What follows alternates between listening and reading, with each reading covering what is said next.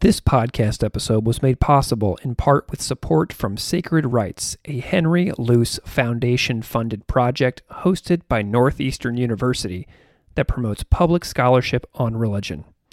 I highly recommend you learn more about Sacred Writes on their website, sacred rights.org. That's W R I T E S. Or find Sacred Writes on Twitter at sacred underscore writes.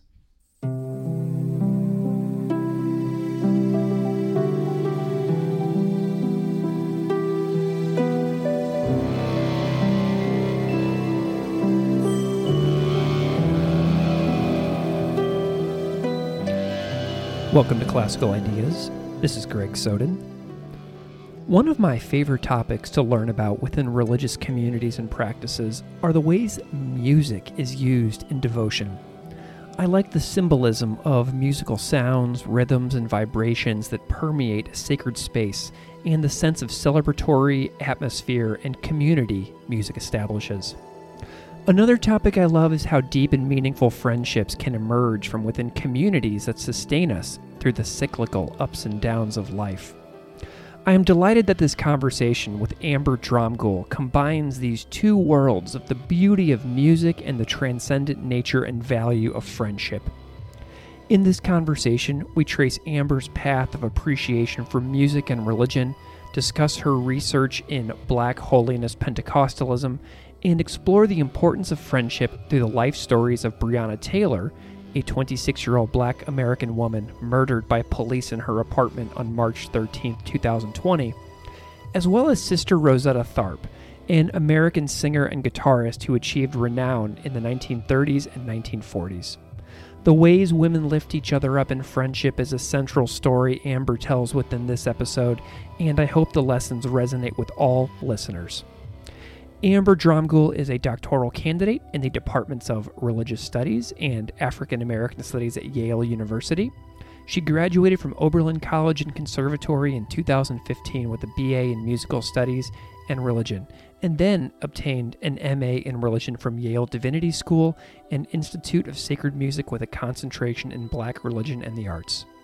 Ambre is interested in the convergence of Black religion and popular culture focusing on the emergence of various musical genres from women in the Black Holiness Pentecostal tradition. If you want to follow her work, you can find her on Twitter at Ambre Lynae, that's A M B R E L Y N A E, or at ambredromgoole.com. You can also find a link to the fabulous articles that Ambre has written in the show notes. Without further delay, please enjoy my conversation with Ambre Dromgoole.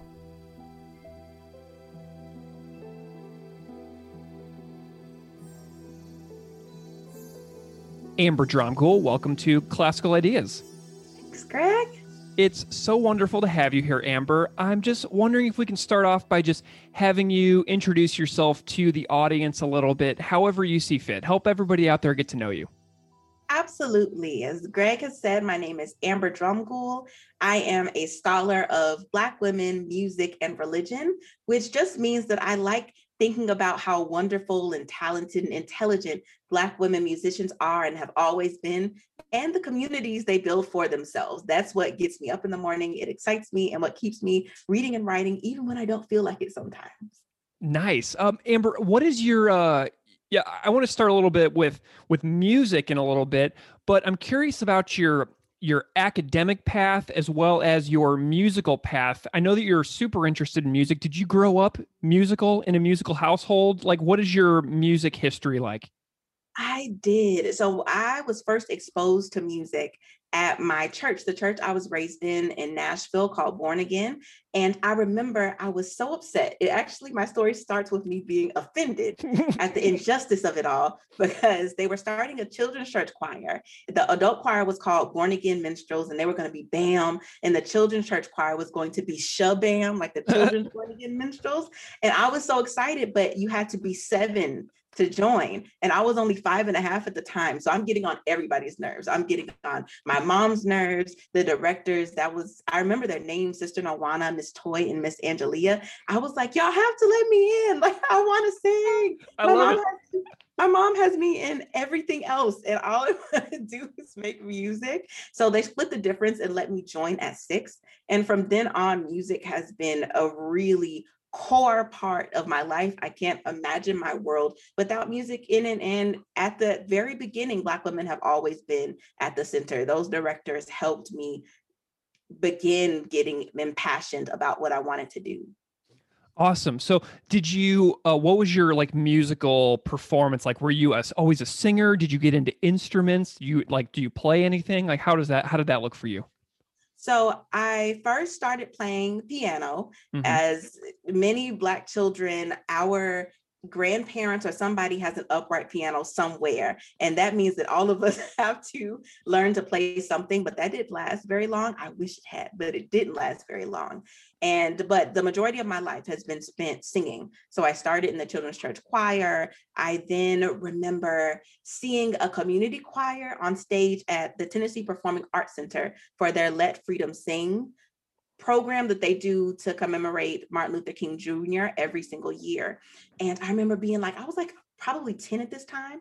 And I was like, Mom, Mom, I want to be in that group. So then I joined the community choir. And then I got to middle school and I joined that choir as well and start taking voice lessons. Get into high school. I'm in mixed choir and show choir. I am musical musically directing some of the musicals for those uh some of those productions and it's music literally has been everywhere this entire time get to college and i'm in literally every group that they'll let me in nice. What was that that the church that you grew up in did you say what the denomination of that church was?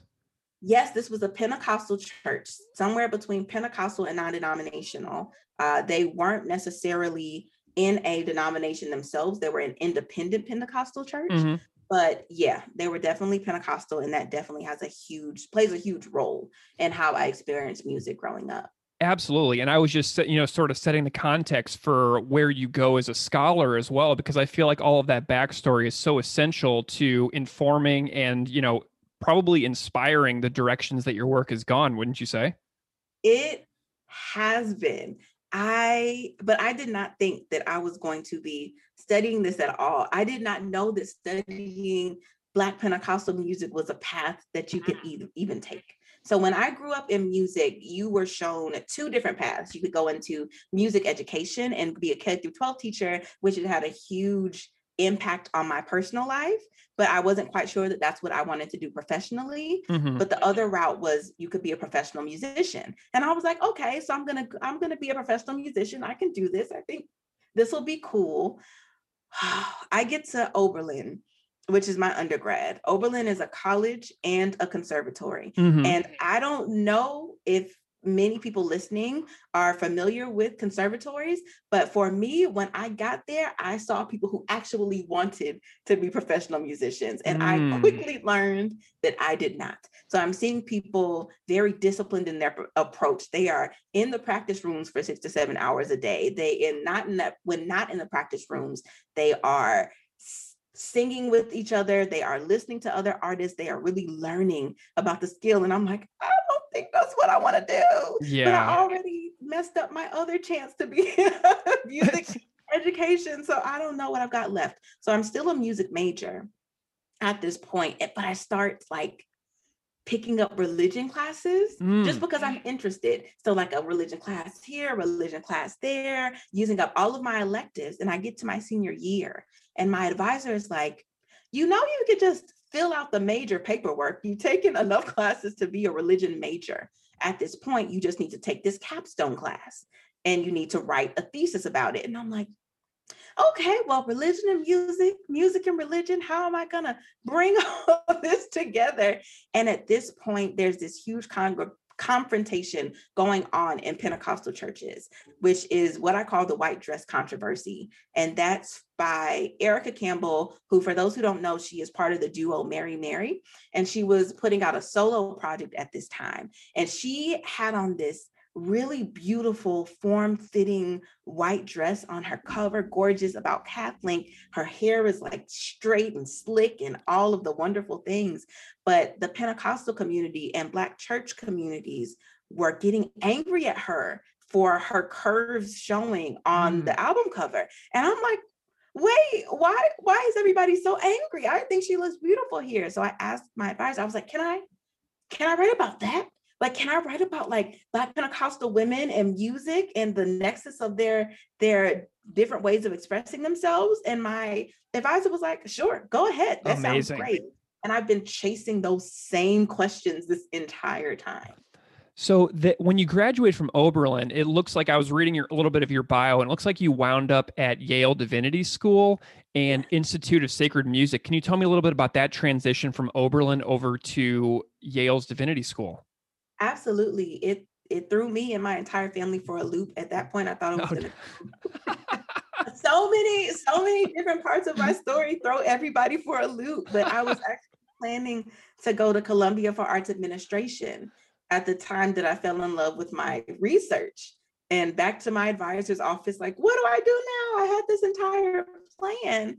And she's like, okay, have you ever considered doing a master's in religion just to kind of get your head around what you want to do? If you want to go further into scholarship and academia, if you don't, cool, go your own way, but why don't you just try it out? So I applied to two arts administrations programs and two divinity school programs. And I'm like, well, whoever takes me, then my my whole path will be chosen. That that didn't necessarily work. So I ended up going to Yale and their Institute of Sacred Music combined with I was a Master of Arts and Religion candidate. So I mm. wasn't I wasn't a Master of Divinity, which is the more professional track and the more clergy oriented track. Mm-hmm. I was a more scholarly based track that's fitting people to go further into scholarship and academia. And I'm falling more and more in love with my work. I'm starting to talk to more people about my work and really thinking that this is the path for me. So the Institute of Sacred Music gave me more time to kind of get my life and my ideas together before going into the PhD program. Mm, that's so interesting that there's a couple of paths that you can take within that program to where one's more scholarly and one's a little more, um, you know, professional into the field. Mm-hmm. I didn't even know that that that those two tr- different tracks existed. So maybe that might be helpful information to somebody out there listening who's thinking about going into a Masters of Divinity program. You know what I mean? Yeah, I hope so. And of course, there's some overlap. Of course, there are MDiv candidates that go on to get their PhD. They are there are Masters of Arts and Religion candidates that go on to do work in clergy or go on to switch over into MDivs. There's overlap, but there are different ways and different degrees for people who want to do or see themselves doing different things, which helped me a lot. So after you finished that, after you matriculated with the masters, did you go straight into the PhD program at Yale? Is that was that like a pretty seamless transition? I don't know that I would call it seamless, but I did go directly into the Yale PhD program.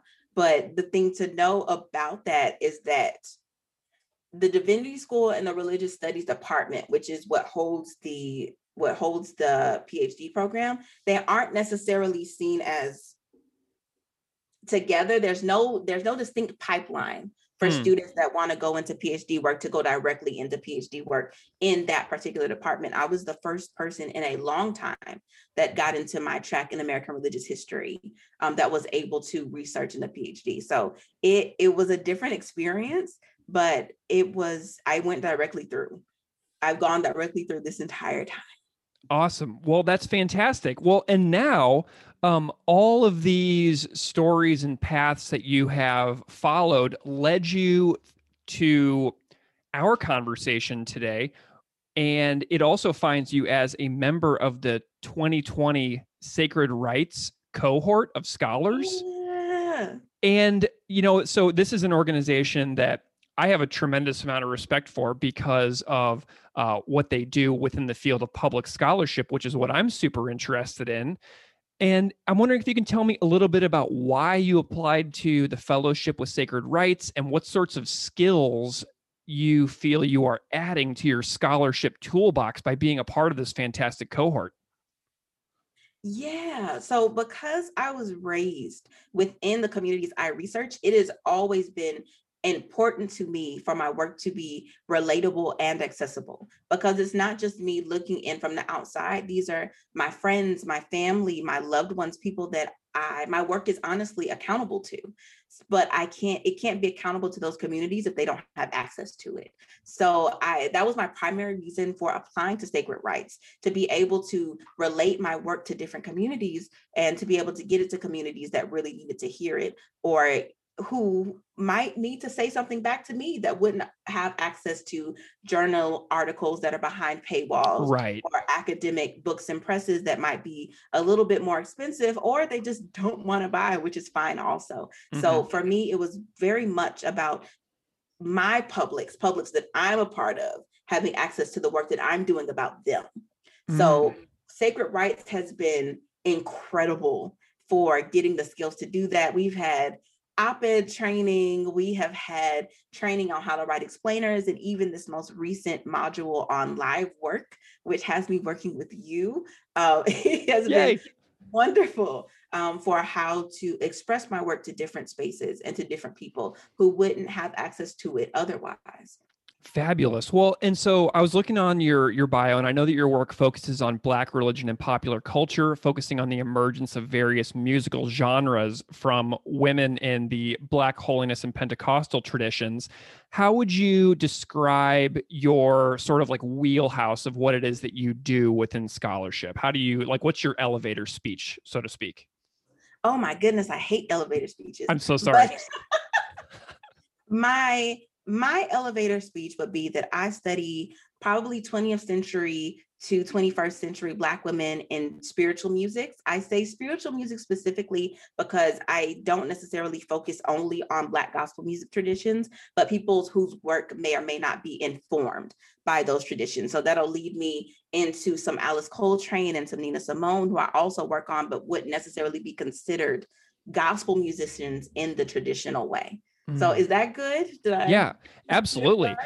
Well, and so I know that um, I, have been looking at some of your work recently, and I want to talk about a recent article of yours about Breonna Taylor, a name I know that I'll never forget for the rest of my life. But you know, you you write about uh, Taylor extensively in a new piece that you did in the Revealer magazine about Black women and friendship. And you also examined the life of Sister Rosetta Tharpe within that article as well, which was such a fascinating piece of looking at these groups of friends from across two different eras of history and discussing like the the socio-political context uh, surrounding the eras in which they lived. Mm. Um, so let's kind of set the stage with the the recent event of um, the murder of Breonna Taylor. Tell me your memories about how you like process the timeline of events surrounding this uh, most tragic of events? Absolutely. So, for those who may not be aware, not sure how you would, but for those who may not be aware, Breonna Taylor was murdered on March 13th, 2020, um, by Louisville police officers in possession of what's called a no knock warrant. So, on TV and whatever, you'll see police go, police, and like knock, knock, knock before entering somebody's house. Mm-hmm. Or in Breonna Taylor's case, they the no knock warrant allows them to enter a residence or building without that type of warning which mm. can be scary for somebody who's not expecting visitors for somebody who is on edge anyway so her boyfriend ends up letting off a shot and that goes down this this lets off this entire train of events where police respond in excessive force and Breonna Taylor ends up getting killed but I honestly don't remember hearing about Breonna Taylor before George Floyd, who was murdered about a week and a half later mm-hmm. um, on March 25th. And of, at this point, we'd all been in quarantine with stay at home orders for about a couple of weeks. And we're all scared and stressed and worried about our own lives in multiple ways. But for me, it was a little bit different. I know there'll be people that identify with this, but not everyone will. I actually have an organizing past. So a past in protest, a past in uh, working towards political injustices. And I was experiencing post traumatic stress disorder because I had been doing this organizing since probably sophomore year in undergrad.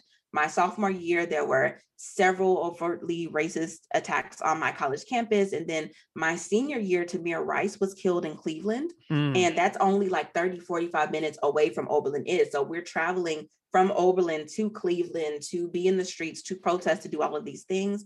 I was also going home over the summers and organizing it, with Black Lives Matter and getting Army for Children. And so I'm just going, going, going, going, going, not stopping probably for six to seven years. So at this point, Breonna Taylor happens, and my body is literally like, no, like we cannot do this anymore i i hadn't learned yet how to take care of myself and organize at the same time mm. and there's this this phrase in theater the body knows like the body would tell you what to do but my body was telling me to sit down that uh, somebody else had to take care of this because i could no longer do the intake or or the work the work that other people were doing in the streets so this ended in me getting off of social media completely for about three to four months because I just couldn't deal with the onslaught of information, the videos, the images. So that's how I experienced that entire timeline of seeing it and then going back in the past and reliving and the stress disorders and then just completely isolating because I can no longer deal with what's happening. Mm, oh my goodness. Well, and you know, something that I think about a lot when I when I was reading your your piece is you write about mortality and you know as i creep towards middle age um I, have I've tried to to listen more. Do you know what I mean? Like life is fast, time is short. And as I was reading the beginning of your article, um, you wrote about how Hulu's algorithms sent you into the New York Times documentary about uh, Breonna's murder, and you wrote that it reminded you about mortality. Can you verbalize the sense of mortality, which is hugely woven throughout religion as well. Mm-hmm. Um, seeing stories like that of of Breonna, can you talk about a little bit about mortality in that experience? Yes, I can. So, alongside the PTSD of my past organizing experience, what made the Breonna Taylor situation particularly difficult is that Breonna Taylor and I have a good amount of things in common, enough to look at it look at her and see myself specifically. So we are both dark skinned, thicker Black women. We are six weeks apart in age. Mm. And I grew up in Nashville. Breonna Taylor grew up in Louisville. That's about two and a half hours apart, depending on who's driving. So geographically, phenotypically, we are similar. So when I'm seeing her, I'm I'm thinking back I'm thinking of the times my mom was pulled over by police while dropping my friends off from choir practice and how they, the police officers, beamed flashlights into mine and my brother's eyes um, and searching the car even without her or my mom's knowledge. I'm remembering college when a group of friends and I were pulled over in Amherst, Ohio, and forced to stand in the rain. So I'm thinking of all these experiences and how I don't know if the next one, because many black people will tell you we know that there's always going to be a next one this is never not the last time that you'll experience some form mm-hmm. of injustice but i'm specifically thinking thinking about whether it's going to be my last time mm. the next time and how young breonna was and how young i am and how similar our lives paths have been so it it forced me to face or look mortality really dead in the face um, in ways that i hadn't previously yeah, well, you know, and uh, you and I are on video right now. People are listening to this in audio, but I'm I'm looking at you right now, and you know, you're like a vibrant, alive person. And you know, like if if I was sitting here talking to an alive Breonna right now, it would be very similar. You know what. I mean? So the the notion of looking at a person uh, through a video like you and I are looking at each other right now and knowing that I could be similarly having a Zoom call with that exact person who yes. was, you know, murdered in their sleep essentially for absolutely no reason whatsoever. It's really chilling, mm-hmm. you know? Um, and then you write also about forcing yourself to bear witness to this documentary film, despite you mentioned, despite your better judgment of knowing that it would cause pain. And sometimes, you know, I find myself looking at painful things on purpose because I feel like in the moment it serves a purpose to what I'm personally experiencing. But your article was also released before the January 6th insurrection at the US Capitol, which would have had much different results if the assailants and rioters were a different demographic. We all know that to be true. Like, did you think about Breonna, Black Lives Matter, George Floyd, Philando Castile, um, Alton Sterling, and countless others while bearing witness to the events at the U.S. Capitol just barely more than a month ago as of this recording? I absolutely did and i had several conversations with friends about it we all said the same thing if they if they were black they'd have never made it past the capitol steps no and way. we're all watching we're literally watching this and being black in that moment is a special experience because you have like this rage kind of bubbling up, but you're also not surprised. And you're also like, I told you so. And then you're also like, I, y'all got to handle this. Mm-hmm.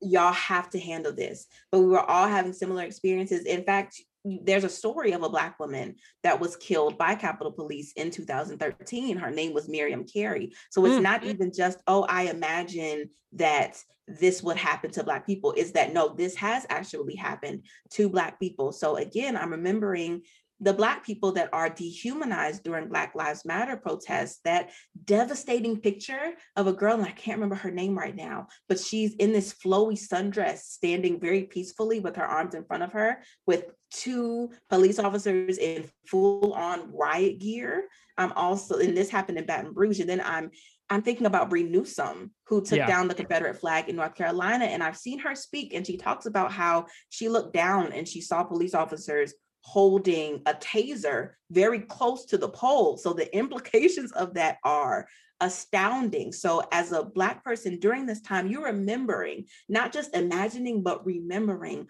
all of the instances that Black people were not afforded the type of humanity and the excuses, really, that the people uh, who participated in the January 6th insurrection had. And it's it it inspires an amount of rage that doesn't even come out as rage anymore. It comes out as mirth sometimes. It comes out as jokes. Well, and I didn't even know about that 2013 example, so I'm learning something brand new. So it's not even a theoretical, imaginary uh, scenario that I'm posing. It's actually a real thing that you can connect to events that happened during, you know, the Obama presidency. Yeah, and even in articles about that, it happened in 2013. Her sister is now petitioning or campaigning on her behalf and her sister, when they did the research, they said there had been other people who had driven past those gates, but they had all been arrested and they had all been white. Mm. Her sister is one of the only people to have been killed on the near the Capitol by Capitol Police, and she was black. So yeah, it's just a lot. Yeah, well, and you know, I want to get into Sister Rosetta Tharpe as well, but I also want to know because you you have this connective tissue within the article where you talk about the friendships, the importance of the friendships of Breonna and um, and Sister Tharpe. Mm-hmm. Can you tell me a little bit about hearing stories about Breonna's life from her friends in the aftermath of her murder? Yes, that was the saving grace of the mm-hmm. documentary for me. Beautiful. Her friends their names are Alicia, Priania, and Katrina. I don't believe they said them out loud, so I could be saying them wrong. If they are, apologies. Uh, but they made appearances in the film, and they were truly a breath of fresh air for me. Uh, as many would assume, the film is difficult to watch. There's a lot of hard images and information. There's details about the murder. There's weapons, the grief, and the injustice. It's difficult to witness. But when Breonna's three friends come on the screen, though they're very obviously still grieving and still sad, they're telling stories of Breonna growing up and how inspiring she was to them and the jokes they told each other, their plans to travel together.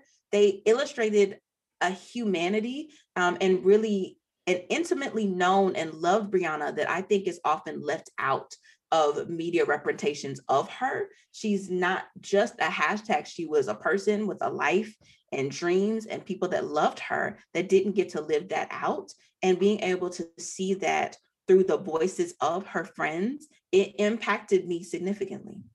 How did those stories uh, maybe alter or inspire the way you approached your own friendships from there on out? Mm-hmm. I it's funny. I talked to my best friend, Edlin, Edlin Jones, about this all the time. And she said one day as I was working on the article, she was like, you know, what you're saying is that these Black women friendships you write about, you're talking about them like they're sanctuary. And I'm like, sick. Well, that's exactly what, that's perfect. I was like, that's absolutely perfect and really transformed the way I think about Black women in friendship. I began to recognize that there is something Black women give each other that a white supremacist, cis heteropatriarchal world simply cannot and that that peace that joy that honor that protection in a way and love are things that black women give to each other that are life sustaining and affirming in word worlds that intentionally try to kill us and tear us down mm, it's really amazing like the way that you can um, you know think about a tragedy and process it and not like forget it or forgive it but use it as a way to move forward with good in your mm-hmm. life you know and mm-hmm. that's that was something that really stood out to me about the piece is that even though this is horrendous and painful and tragic that the fact that it might um, help you move forward in more beautiful ways with your own friends is um, pretty inspiring for me as well because we're all living in such isolation at the moment yeah. that that really inspires me too you know? And for me i had to find a way a different way out because as i said before my typical run get into the center organize push through wasn't working. My body wasn't allowing me to do that so reorienting towards friendship and considering different ways to be able to approach this and build myself up and continue to keep moving yes i i'm happy with the article and i am glad that people read it and enjoyed it, but it was really me writing through and trying to find a solution mm-hmm. to being stuck at that moment. And Black women got me out of it. Mm, beautiful. Well, and speaking of building each other up, you you feature another figure within this article that is somebody whose music I have now been exploring for the past week or so. in in I've just been having a blast, and that's the the work of Sister Rosetta Tharpe But like the story of Breonna and her friends seems to have shifted an orientation in your work as well, and like you have this mm. beautiful connection that you make between the lives of Sister Rosetta Tharpe her friends Mox or Roxy Ann Moore and Marie Knight, to Breonna Taylor, uh, to Breonna and her friends. And for anybody out there listening who may not know those names that I mentioned, um, who are Rosetta, Roxy, and Marie? and how did you come to care about their lives? Yeah, Sister Rosetta Tharpe, Roxy Ann Moore, and Marie Knight were early 20th century Black women musicians who got their starts in the Church of God in Christ. And for those who don't know, the Church of God in Christ is one of the largest Pentecostal denominations in the world. It is majority Black, and it began in around 1906. So these women are part of like the early days of this denomination and its growth uh, people may be more familiar with Rosetta, who, as of recently, uh, and, and in no small part due to the scholarship of Gayle Wald, uh, whose contributions to music and particularly rock and roll have been recognized. But Marie was a singer and musician as well. She performed alongside Rosetta in the mid 20th century before carving out her own career. And then Roxy is a composer, though she is probably the least known of the three. She's, I'm most intimately familiar with her and Interesting. her work. Yeah, I actually was introduced to her family and her daughter and have been doing interviews with them. And she has this wonderful collection of of not only Rosetta's work but also her own work. So I've been doing a lot of work closely with them. Um, but she spoke out against injustices in Pentecostal churches. She owned a record store in Philadelphia at one point and awesome. she made music because she loved it, but wasn't ever completely invested in showbiz like the other two. So all three of them at one point or another were on the outskirts of the Church of God in Christ because of their orientations to showbiz, the Church of God in Christ, and many Black Pentecostal circuits at that time did not like or appreciate that. And Rosetta was singing at the Cotton Club um, in New York and, and traveling, and and Roxy was speaking out against them. Marie was so they're all kind of on the outs um, and they fell outside of COGIC doctrine. But most important to me about them is that they were friends and they supported each other through this institutional isolation, through the Church of God in Christ or COGIC. Uh, being upset with the, the, the path their lives took, they never lost track of each other and they remained very connected and supportive did the church of god in christ like was spirituality important to all of them even though they were sort of like butting heads with their spiritual leaders themselves absolutely uh, Sister Rosetta Tharpe always maintained that the work that she did was in service of of her own spirituality and wanting to share it with others so she always considered herself the same revival worker that she was growing up as as a child and teenager um, while navigating the COGIC circuits. And Roxy always, always, always, even though she intentionally pulled herself away, she used to be an evangelist, which is a woman minister in COGIC. She she deliberately neglected to reinstate her evangelist license because she didn't agree with some of the things that they were doing, but that didn't stop her from ministering wherever she felt was necessary. And Marie, she goes on to have an R&B career at one point, but again, always sees herself up until the end as spiritual, as somebody whose work is in service of God. Mm. You know, and uh, as I was like digging in a little bit, I went on YouTube and I was finding some videos of Sister Rosetta Tharpe, and she is an absolute guitar shredder. She yeah. crushes. Like her licks and riffs are so wonderful. Incredible. And like I-, I couldn't believe it. like some of the videos I watched had like four or five million views of some of these videos of her performing, and I was just like, you know, I, I love music, and I was like, wow, this is such an interesting um, artist that I have overlooked my entire life. Do you see if there's other people like me who are, you know, seeing her as like a largely forgotten figure? Is she reemerging in the public consciousness? What is her status as like a known artist uh, today? She is much better known today than she had been for the past 50 years. In her heyday in the 1940s and 50s, she was a superstar. Okay. An absolute superstar. She was traveling um, both domestically and internationally. She was packing out arenas. She actually staged a wedding at the Griffith Stadium in, in Washington, D.C. at some point. Nice. Like she, she was a mega, mega, mega, mega star. But towards the end of her life, she began getting sick and she wasn't necessarily on the road as much. This didn't necessarily not make her a star, but it meant she wasn't traveling as much and probably wasn't making as much money. Um, so like after she passes away, it her legacy kind of dwindles and her grave is actually left unmarked in Philadelphia until 2009. Oh wow. Yeah, which is kind of it's very sad. But you know, I'm going to bring up again because Gayle Wald is the one who wrote the biography of her and like dug through the troves to find these videos and audios that you're able to witness now on YouTube. And she says that history just didn't get Rosetta and uses get as like this really operative word, meaning that because she didn't fit neatly into gendered or sexual, religious, or even musical binaries and categories, she was kind of left out of the fold and not recognized for her substantial contributions until recently. Now she's been inducted into the Rock and Roll Hall of Fame, um, and many, many more people know about her than than previously. But it was it took a long time for her to get the recognition that she deserved.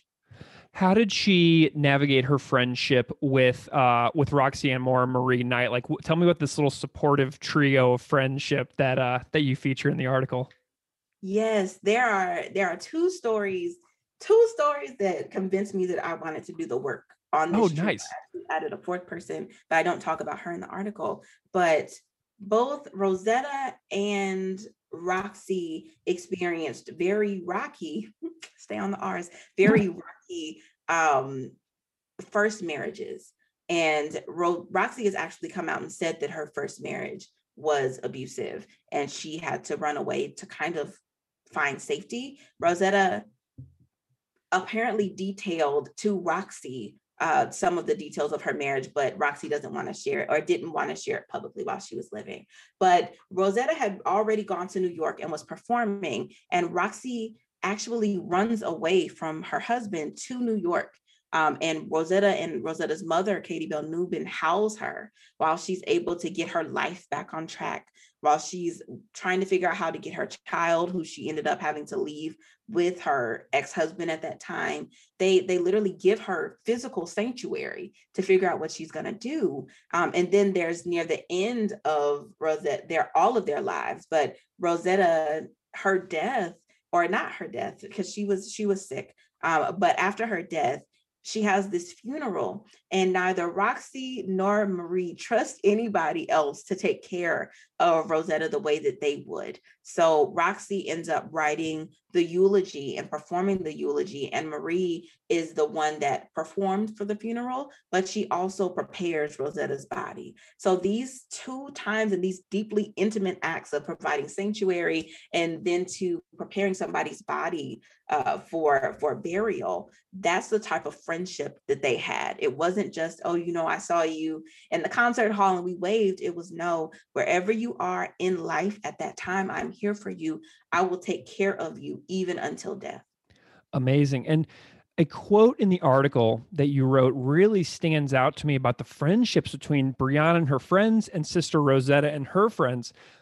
And you write, they were able to see in each other a luminance unrecognized by the world, which I found to be so beautifully stated. Can you tell me a mm-hmm. little bit more about this quote? Yeah, it was simply my way of saying that they saw each other before fame, even into fame and recognition through their various trials and tribulations, both in the musical industry, but also interpersonally with their marriages and their children. They supported each other and throughout saw each other's light when the world didn't. When Rosetta was quote unquote forgotten, there were people that she wasn't forgotten to. And that's Roxy and Roxy's family and Marie and Marie's family. They're all taking care of each other and each other's legacy. And despite a world that doesn't want to see Black women thrive, um, that would rather see their lights tamped out, they're the ones that keep kept each other's lights burning. They're the ones that saw in each other this luminance that I talk about in the in the piece. Mm, I loved it, and that that line really stood out. And you know, in the weeks after Breonna's murder, in the article you write that you turned inward personally. Um, have you made any sort of like commitments to your work or relationships or friendships in ways that you might not not have had you not had that period of inward reflection? Absolutely. I definitely take more time building and developing my relationships. And I see it as a very important part of my own not only survival but my thriving in the world there you know academia can be isolating at times particularly for me right now i'm dissertating which yeah. a lot of people really correlate with um, with isolation and you're in the corner with your books and you don't talk to anybody but this experiencing this literally reoriented my work. I started thinking, I can't do this without community. I cannot do this without a strong community and friendships uh, to support me. And in order to have that, I also have to be supportive and I also have to be there and be present. I'm also making sure that the community surrounding my work, the Black women in my narratives, have access to and a say in what I produce. So I said before, I am in conversation, constant conversation with Roxy Moore's family. I let them see my work before it's ever released.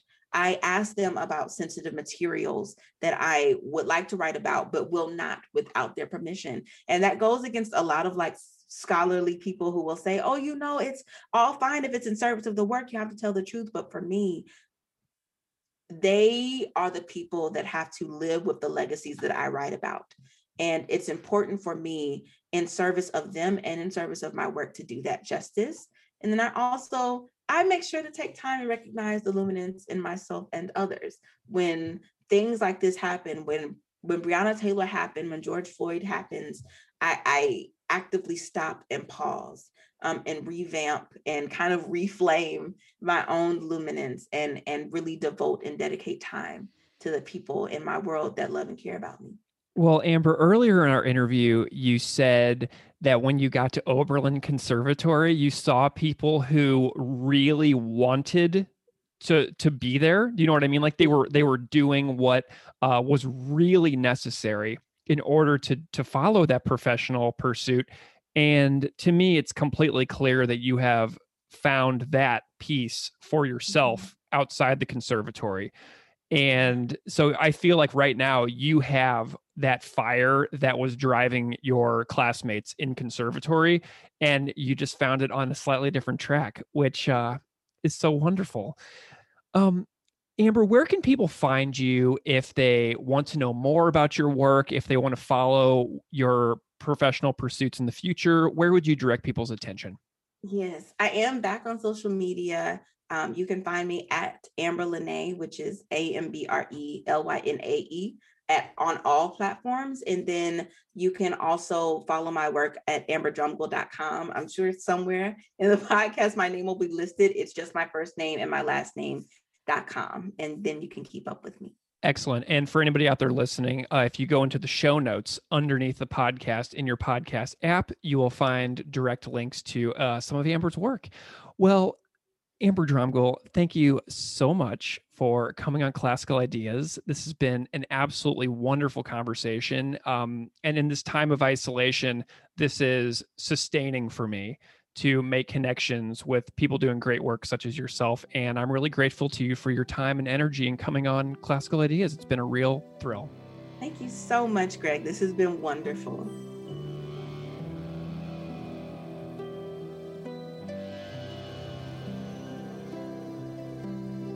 Classical Ideas is produced by me, Greg Soden. Music on Classical Ideas is composed and performed by Derek Strybig. Support for this episode of Classical Ideas was provided by Sacred Writes, a Henry Luce Foundation project. Explore the work of Sacred Writes at sacredwrites.org.